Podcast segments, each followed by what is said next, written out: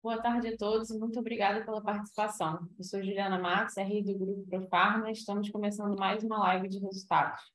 Hoje vamos falar dos números do segundo trimestre de 2022. Com a gente estão Sami Birmark, CEO do grupo, e Max Fischer, VP de Finanças e RI. Fiquem à vontade para mandar perguntas através do Q&A e aí depois da apresentação vamos responder as dúvidas enviadas. Essa live será transcrita e disponibilizada no nosso site, assim como a apresentação completa nas versões português e inglês.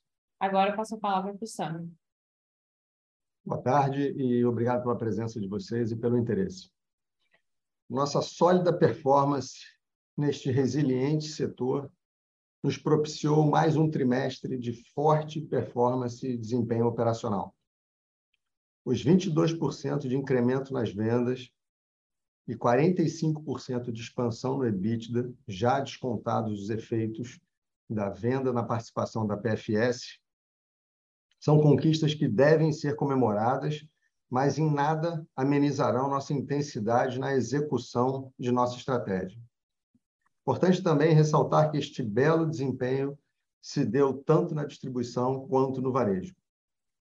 Mesmo num cenário desafiador, com alta inflação, bem como forte subida nas taxas de juros, nosso lucro líquido, também descontado os efeitos da venda da participação da PFS, cresceu 11%.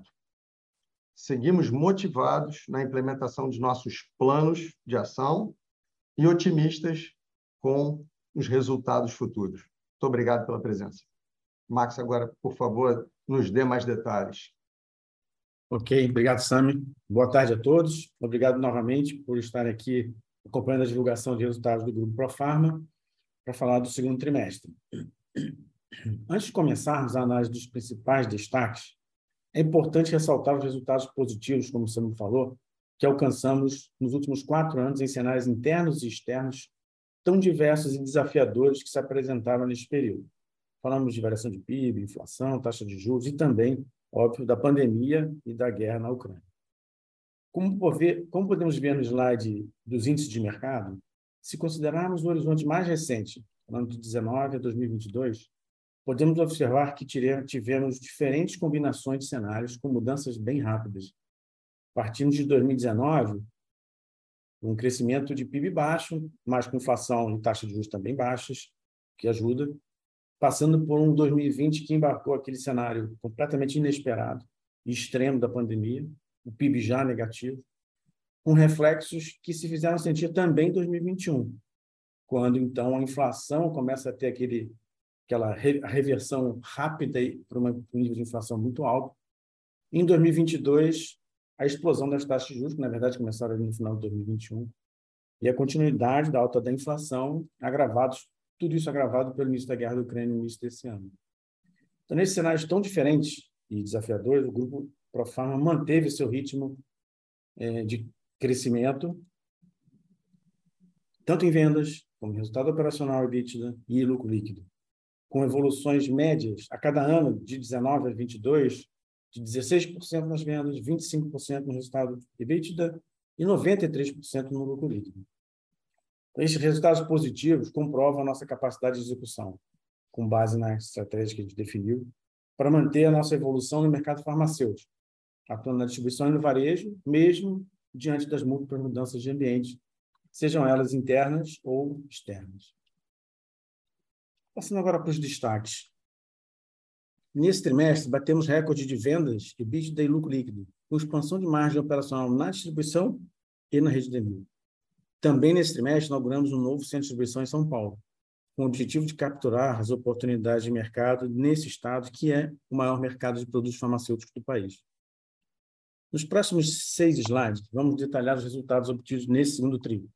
Vamos começar pelas vendas, né, que consolidadas atingiram 2,2 bilhões, um crescimento de 22% na comparação com o mesmo período do ano anterior, e aí, refletindo, né, como o Sam comentou, revoluções e evoluções significativas nas duas divisões. 23% na distribuição e 34% na rede DMI. O recorde de resultado operacional EBITDA nas duas divisões vem como reflexo direto do crescimento das vendas e da diluição de despesas operações nas duas divisões, mesmo com esse ambiente desafiador que foi a inflação dos últimos 12 meses. Isso é muito importante em ambos os negócios. Excluindo, então, o resultado da venda da participação da Profarm Special, que foi de 29 milhões, o EBITDA consolidado chegou a quase 120, 119 milhões, um recorde histórico, com um crescimento de 45% em relação ao mesmo período do ano anterior e expansão na margem operacional de 0,9 pontos percentuais. Aqui os destaques também vêm das duas divisões, né? distribuição com 45% a mais de EBITDA e a rede de mil com 57% a mais de EBITDA, sempre comparados com o segundo TRI de 2021.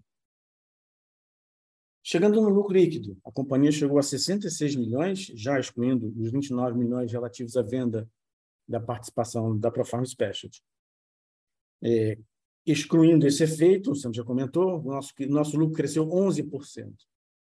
No slide seguinte, a gente preparou um, um gráfico de ponte para a gente entender de onde veio a variação de lucro e o que, que na verdade, de onde, de onde veio a recuperação operacional e é, o, que, o que consumiu ele. Né? Então, o lucro líquido foi afetado principalmente pelo aumento das despesas financeiras, que tem duas componentes neste trimestre. Um, o aumento de 200% na taxa de juros, né? que a gente vem acompanhando desde o final do ano passado. E o outro, pelo adicional sazonal de dívida, que está relacionado ao aumento de preço que a gente viu no final do, do trimestre passado, com relação à pré-alta de medicamentos ao final do primeiro trimestre de 2022. Então, esse aumento resultou numa despesa financeira adicional neste trimestre, desses 25 milhões que aparecem aí, 17 foram fruto dessa combinação. Aumento da taxa de juros e aumento da dívida sazonalmente, de forma transitória, é, por conta do aumento de preço. Então, esses resultados que a gente vê, é importante lembrar que os impactos positivos né, dos investimentos que a gente fez lá em março, é, na pré-alta, ainda tem reflexos a serem capturados no segundo semestre, que vão mais do que compensar o efeito desse adicional de despesa financeira que a gente viu aqui. Os próximos slides, nós vamos falar, então, é, da performance dos últimos quatro anos, né, nessas três grandes indicadores do grupo, receita, EBIT e lucro, olhando também um pouco mais aberto agora a distribuição e a rede de mil, como cada um participa né, desse jogo dos resultados recordes da companhia. Na visão da receita, a gente atingiu 8,1 bi, uma evolução de 18% em relação aos últimos 12 meses que findaram no segundo trimestre do ano passado, e é dois pontos percentuais acima de, dos, da média dos três anos, que foi de 16%, que é maior do que a média de mercado nesse período, que foi de 12%.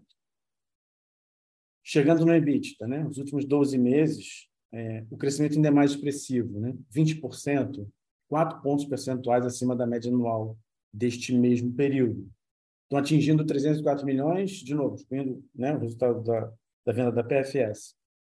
Nesses últimos 12 meses, acho que é importante a gente ressaltar o desempenho recordes das duas divisões, com a distribuição entregando 17% de crescimento e a rede de mil 25% de crescimento.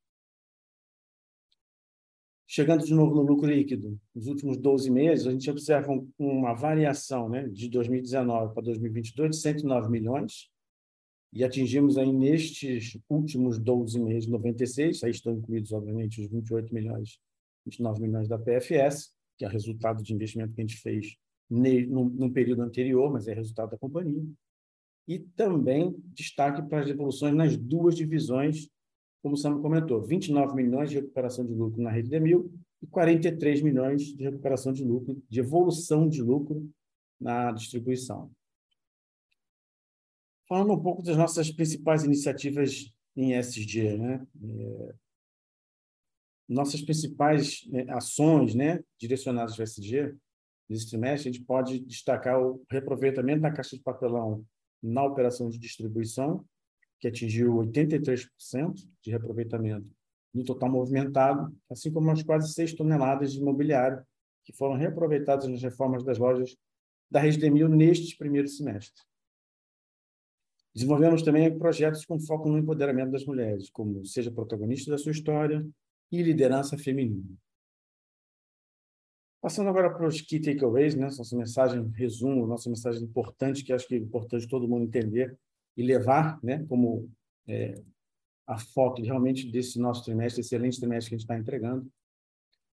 Os resultados positivos né, que a gente entregou nesse semestre dão sequência, né, além do que reforçam o acerto na execução das estratégias que a gente escolheu para a companhia nas duas divisões, distribuição e rede de mil.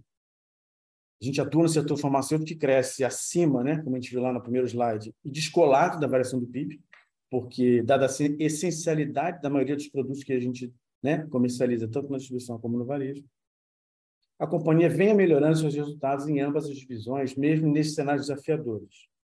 Fazendo um resumo, né? de 2019 a 2022, a inflação saiu de 3,4% para 12%. A taxa de juros subiu 134%. E a empresa cresceu nesse período 55% em vendas, com expansão de margem operacional de 0,5 pontos percentuais, chegando a 3,8%. O reflexo dessa expansão de margem com o crescimento de vendas está na evolução do EBITDA, que atinge 304 milhões no LTM, representando um crescimento de 78% nesse mesmo período, ou seja, de 19 a 20, a inflação sai de 3 para 12, o juros sobe 130 e a gente entrega 78% da margem de EBITDA, chegando a 304 milhões. É, tudo isso é, é, é, extremamente importante, mas tão importante quanto isso é ressaltar a nossa disciplina na gestão de capital. Capital de giro, na administração do nível de endividamento, que complementa, óbvio, as expressivas entregas que a gente fez de venda e EBITDA, garantindo uma evolução de lucro líquido, como a gente falou um pouco mais em cima, de 109 milhões, olhando os últimos meses, os últimos 12 meses de, do segundo TRI 19 para os últimos 12 meses agora de 2022. E a gente tem aí nos últimos 12 meses um acumulado de 96 milhões de resultados do lucro líquido, muito próximo do que a gente tinha no ano passado também, nessa mesma época. E, de novo, acho que tem que destacar o desempenho da Denil, é, entregando não só um crescimento expressivo de vendas de 34%, maior do que ele tinha entregue no trimestre anterior, que foi de 26%, não sei se vocês se lembram, mas eu me lembro, como também um incremento de 57% no EBITDA, igual aos 57% que entregou no primeiro tri. Ou seja, se repete-se, então, o resultado do EBITDA do primeiro tri, agora no segundo tri. Então, esses resultados eles são extremamente expressivos, dão sequência e fortalecem a, a, nossa confiança de que, a partir desse ano, de fato, vamos extrair do, do varejo o valor que sempre tivemos expectativa de gerar com ele, e ele passará a contribuir de forma mais relevante para a evolução dos resultados do grupo. Encerramos, assim, nossa apresentação dos resultados, passando, então, para a sessão de Q&A. Obrigado. Dando início ao Q&A, é, a primeira pergunta, boa tarde, parabéns pelo resultado. Poderia detalhar os planos da companhia para ampliar margens no futuro? As marcas próprias da Demil na distribuição fazem sentido? Obrigada. É, a gente fez é, recentemente uma, uma revisão do nosso planejamento estratégico, exatamente com a ideia de buscar alternativas para oxigenar a margem, é, que passam sempre por relações novas com clientes, sejam eles na distribuição ou no varejo. É, a venda dos produtos que são os exclusivos do varejo no nosso, no nosso painel de clientes é, é uma ideia que a gente tem, mas que ainda depende da, da, da implementação e da escolha dos locais que a gente poderia é, implementar. É, a próxima pergunta. Poderia detalhar como serão usados os recursos da venda da Specialty? É, o recurso da venda da Specialty já estava no nosso radar né, desde o final do ano passado. É, esses, esses recursos, como a gente trabalha com dívida líquida, estão sendo utilizados para redução mais acelerada desse nível adicional de endividamento que a gente comentou aqui por conta da pré-alta. É, então, basicamente, a gente vai estar trabalhando então nessa nessa linha, usando esse recurso para acelerar né, a redução do nível de endividamento, que é sazonal nessa época é, do ano.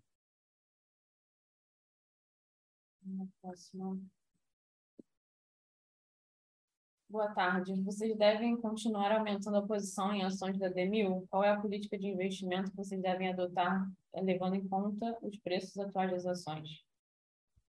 É, essa foi uma decisão que a gente tomou é, no final do ano passado, né? 4 milhões e meio de ações estão programadas para serem compradas pela companhia, já compramos 3,8 milhões, se não me engano, de ações.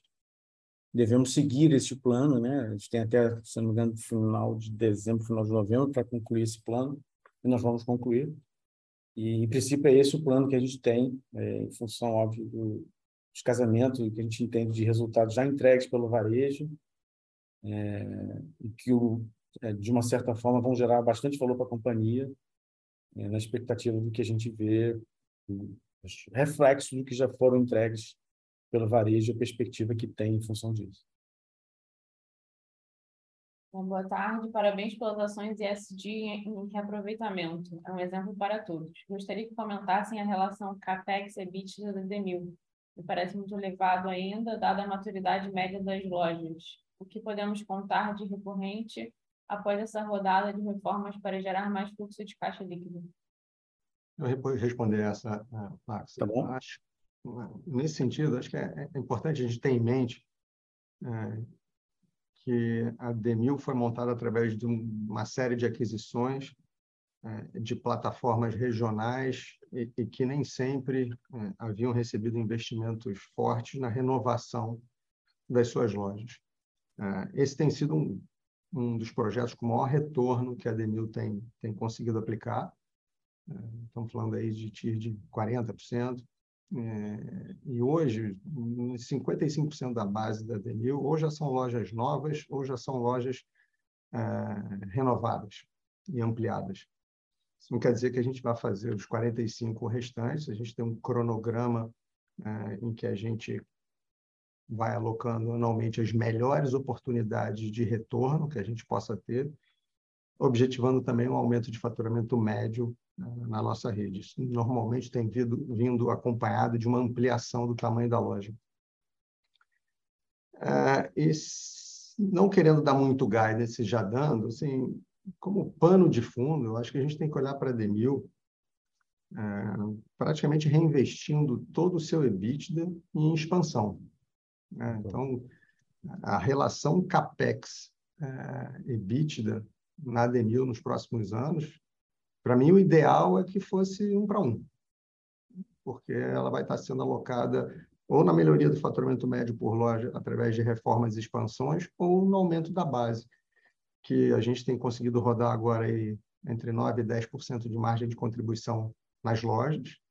Só aí já tem um retorno embutido, como também o crescimento ajuda a diluir muito a nossa despesa corporativa, que dado ainda o nosso tamanho de aproximadamente 200 lojas, ah, quando você olha para os nossos pares, a nossa oportunidade chega até dois pontos percentuais de diluição do corporativo para agregar ah, na margem EBITDA da companhia. Então, na verdade, a gente faz até um pouco de trás para frente, né? Dado que o meu EBITDA do próximo ano vai ser tanto, quanto é que eu posso investir em expansão da rede? Eu diria que esse é um indicador que tende a ficar um para um. Próxima pergunta. As despesas financeiras continuam elevadas, assim como o endividamento. Essa combinação compromete bastante o lucro da empresa, como vimos nesse TRI. O que está sendo feito para reverter essa situação? É, acho que é importante a gente lembrar né, que o endividamento, nesta época do ano, né, segundo o TRI de todos os anos, é sempre um pico de endividamento, como a gente falou um pouco no qual por conta dos investimentos que a gente faz na pré-alta, que vai até ali no final de março. Então, o maior ciclo de caixa, que é uma forma de você, vocês acompanharem né, para onde vai a nossa dívida, o ciclo de caixa, o maior ciclo de caixa que a gente tem nos últimos, né, nesses últimos trimestres é sempre o segundo TRI, porque é o pico do endividamento. A partir daí, quando eu olho a variação do ciclo do primeiro para o segundo TRI, a gente percebe que é um aumento de quase 18 dias. Né? Hoje, na venda média que eu estou fazendo, está uns 400, 450 milhões, que eu, teoricamente, estaria carregando a mais de dívida neste momento por conta da pré-alta. E também usando o ano passado, né? É, a partir do segundo TRI, a redução é, é bastante expressiva, né? É, mesmo partindo de um, de, um, de um, ciclo de caixa um pouco menor no segundo TRI do ano passado, mas a redução é quase de 20 dias, olhando para o ano passado, né? que, é, que, é, que é muito parecido. Né? O segundo TRI é sempre o pico, e o quarto, terceiro e quarto TRI a gente vai o ciclo de caixa vai diminuindo e vamos gerando caixa, reduzindo a dívida também ao longo do período para chegar na nossa dívida estrutural, já ali no final do terceiro TRI e no final do ano, com certeza. É, então, acho que isso é, um, é, um, é, uma dinâmica do setor. É importante falar isso também, porque, do ponto de vista de, de efeito no segundo TRI, eu estou pagando uma despesa financeira cujo benefício do, do aumento de preço ainda vai se fazer sentir no EBITDA do terceiro e do quarto TRI, Né? Então, isso mais do que compensa, como eu já falei um pouco antes. E, por outro lado, lembrar que assim, o que a gente tem visto aí nas últimas reuniões do Copom e as projeções aí do mercado para a taxa de juros e a própria inflação é que elas estão muito próximas do pico, né? Então, elas devem, é, se, se, não subir, não, se não subir mais, e já com projeções de redução para o ano que vem, né? Então, isso é um ponto importante, porque isso acabou sendo é, uma, um aumento de, da despesa financeira de juros acabou impactando bastante o resultado do ano passado, no, no final do ano. Próxima. Poderiam explicar o racional do investimento na Health Medicine? Existiriam sinergias com o negócio da Profarma? A Health Medicine já faz parte desse nosso, né, como eu falei na, na primeira pergunta, é, da nossa percepção de, de, de buscar alternativas é, para oxigenar a nossa margem né, é, e o retorno para os acionistas. É, é, um negócio novo, né, no Brasil, no mundo, né, é, e tem, de fato, aquelas características que a gente identificou no nosso planejamento. É um negócio com potencial de crescimento, com uma margem maior do que média maior do que a nossa e sem a necessidade de investimento em capital de giro, que é uma característica dos dois negócios que a gente tem. Então, é, faz todo sentido a gente estar nesse estar nesse nesse nesse início né dessa companhia e juntos é, é, compartilhar do crescimento e dos retornos que ela que ela que ela espera entregar Outra pergunta. Parabéns pelos números. Possuem expectativa de novas aquisições de redes farmacêuticas no curto e longo prazo? Olha só, é, é, eu sempre falo isso na, nas apresentações, né? A rede Demil foi montada através de aquisições. Né? Então, isso está tá no nosso DNA. É óbvio que é oxigenado pela presença da Profarma no Brasil, então a gente, na Profarma atende 50 mil clientes, com, por conta disso a gente acaba tendo muita informação, muito acesso, muito contato, vira e mexe, os clientes procuram a Profarma para chegar na Demil, quando estão interessados em vender. A gente priorizou até agora, né, de fato, a melhoria operacional e revisão de todos os processos da Denil. Eu diria que esse processo está bastante evoluído, mas a gente sempre continuou e continua observando as oportunidades de mercado. Então, a gente não vai fazer daqui para frente nada muito grande, é, também não adianta fazer nada muito pequeno. A gente não vai entrar em turnaround. Né? Não tem nada neste momento é, andando de forma significativa, mas como uma rede montada através de, de, de M&A, a gente está sempre olhando, acompanhando. É, na hora que a gente entender que a oportunidade é boa, eventualmente a gente poderia fazer, mas não tem nada no radar nesse momento. próxima pergunta. É, o EBITDA LTM da distribuição cresceu menos que as vendas, o que não acontecia há algum tempo, e o lucro líquido LTM também cai bastante. A distribuição está sofrendo com a inflação, taxa de juros, ou são outros componentes de mercado? É, bom, vamos começar pelo, pelo EBITDA. Não, não há mudança no ambiente competitivo do mercado, então essa, isso não é, não, isso não, não é o que está impactando. O que impactou nessa comparação agora dos últimos 12 meses de junho desse ano com junho do ano passado, que no ano passado, no, no, junho que terminou no ano passado, vocês lembram que o aumento de preço de 2020 ele foi adiado de março para junho. Então, você acabou trazendo para o LTM 2T21 praticamente dois aumentos de preço. Né? Isso dá uns 14, 15 milhões a mais de EBITDA ali na, nessa comparação. Então, 2020 tem, carrega como se fosse dois aumentos de preço em 12 meses, o que nunca é comum né? o aumento de preço é anual né? no mercado, sempre ao final de cada março. É... E uma outra coisa é que no final do ano passado, e aí falando do LTM 22, que sofreu mais do que o LTM 21, porque o terceiro e o quarto TRI, como a gente falou um pouco acima, sofreu muito com a alta acelerada da inflação. Né? E o nosso aumento, lembrando que o nosso aumento de preço é só em março do ano seguinte, então esses dois trimestres, e o primeiro trimestre também, a gente não pode esquecer dele, acabaram sofrendo com essa compressão inflacionária que descomprimiu agora, né? no aumento de quase 11%, que veio agora no, no, no início de abril, que está aí no resultado desse trimestre, como sempre no segundo TRI. E, como a gente falou, né, a inflação já está no pico, né? A tendência é que ela fique por aí ou diminua, né? As projeções já, já apontam uma redução. Então, o equilíbrio, né, entre despesa e receita para esse ano já está bem mais tranquilo, que deve aliviar o terceiro e quarto tri desse ano em comparação ao ano passado. Falando de lucro, é, é a mesma coisa, né? O EBITDA está ali, né, no lucro, obviamente, então tudo isso que a gente falou de EBITDA também é, ajuda a explicar um pouco essa queda do, do, do lucro acumulado, tirando o resultado da PFS. É, então, a gente tem aí, e aí, óbvio, aí, as taxas de juros, né? além do EBITDA, você teve a taxa de juros subindo muito no terceiro quarto do, do ano passado, ao contrário de 2020, né? Inflação baixa, taxa de juros baixa, baixíssima, na verdade, talvez o índice mais baixo dos últimos 10 anos, é, comparando com talvez um juros já quatro, cinco vezes maior no final do ano passado. Então, o, lucro líquido do grupo no terceiro e no quarto do ano passado mais comprimidos por conta dessa mesma taxa de juros, não por conta de endividamento, e porque o EBITDA também estava comprimido pela inflação. Né? E aí, aqui, de novo, o que a gente olha, né? olhando para os próximos trimestres e para o ano de 2023, é, como a gente falou, a inflação já está no pico, a taxa de juros também, então a gente deve ter aí uma, uma estabilização, redução desses dois índices, ajudando bastante o resultado.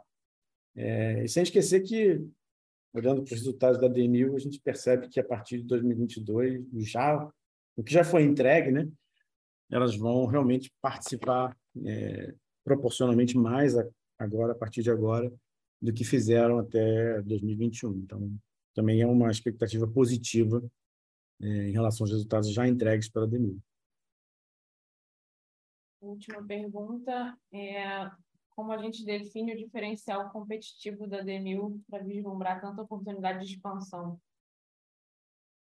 Ah, primeiro, assim, acho que é importante deixar claro que algum a gente deve ter, dado que a gente está ganhando market share de forma consistente nos últimos trimestres. Né? Então, está se traduzindo de alguma forma na própria operação. Mas acho que não custa lembrar é, que a rede é composta por marcas regionais, com longo relacionamento com o consumidor final, com posicionamentos muito distintos. A gente tem, sim, é, o conhecimento para operar baixa renda, vamos dizer assim, menor poder aquisitivo, classe C e D. Talvez sejamos uma das redes é, do mercado que saiba fazer isso da melhor maneira. A gente conseguiu isso através de uma das aquisições que a gente fez. A gente conseguiu transbordar isso, inclusive, para uma outra marca, através do modelo da loja. A gente tem lojas super premium, a gente tem loja padrão, então, assim, esse é um outro diferencial. A gente consegue, por exemplo, priorizar a nossa expansão em lojas populares quando a gente entende que a classe C e D está tendo uma expansão no seu poder aquisitivo. E quando não, a gente pode priorizar padrão e premium a gente, apesar de ainda ter uma linha é, bastante enxuta de marcas exclusivas, a gente tem uma performance de gente grande, então esse é um diferencial. A gente tem ido muito bem. Ah, todo mundo tem marca exclusiva, mas nem todos performam tão bem assim. Ah, e a gente não pode deixar de esquecer a parceria com a Profarma. Sem sombra de dúvidas, a logística que atende a Demil custa muito pouco para a DENI, porque ela é compartilhada é, na Profarma com outros clientes. É, e uma coisa que acho que tem passado despercebido, no momento de taxas de juros nas alturas, acho que deveria fazer um pouco mais parte, inclusive, do nosso discurso, mas também do, da observação dos investidores, o ciclo de caixa da Demil é de 10 dias. A média dos concorrentes é de 60 dias. Então, o nosso retorno é muito maior. Ah, quando você observa, você tem quase 50 dias de diferença. Isso dá para a gente um fôlego também na capacidade de expansão é, diferenciado dos demais. Acho que esses são os pontos que eu elencaria aqui como diferenciais. É, talvez num cenário de juros de 2%, esses 50 dias de ciclo de caixa não fossem tão relevantes. Mas nas taxas que a gente vive hoje, acho que isso tem um impacto relevante sobre o retorno. A gente encerra aqui, então, a sessão de perguntas e respostas. Agradeço a todos pela participação e aproveito para colocar à disposição a nossa equipe de RI para qualquer dúvida ou esclarecimento. Passo a palavra para o Sami e para o Max para as considerações finais. Agradecer a presença de todos e o interesse, agradecer pelas perguntas. É, a gente está ansioso para estar aqui de volta compartilhando novos bons resultados com vocês. Max. Não, agradeço aí a todos, faço, faço minhas as suas palavras, que a expectativa realmente é pelo que a gente já entregou nesses últimos dois, três anos, é, expectativa de voltar aqui e também receber os parabéns pelos resultados futuros.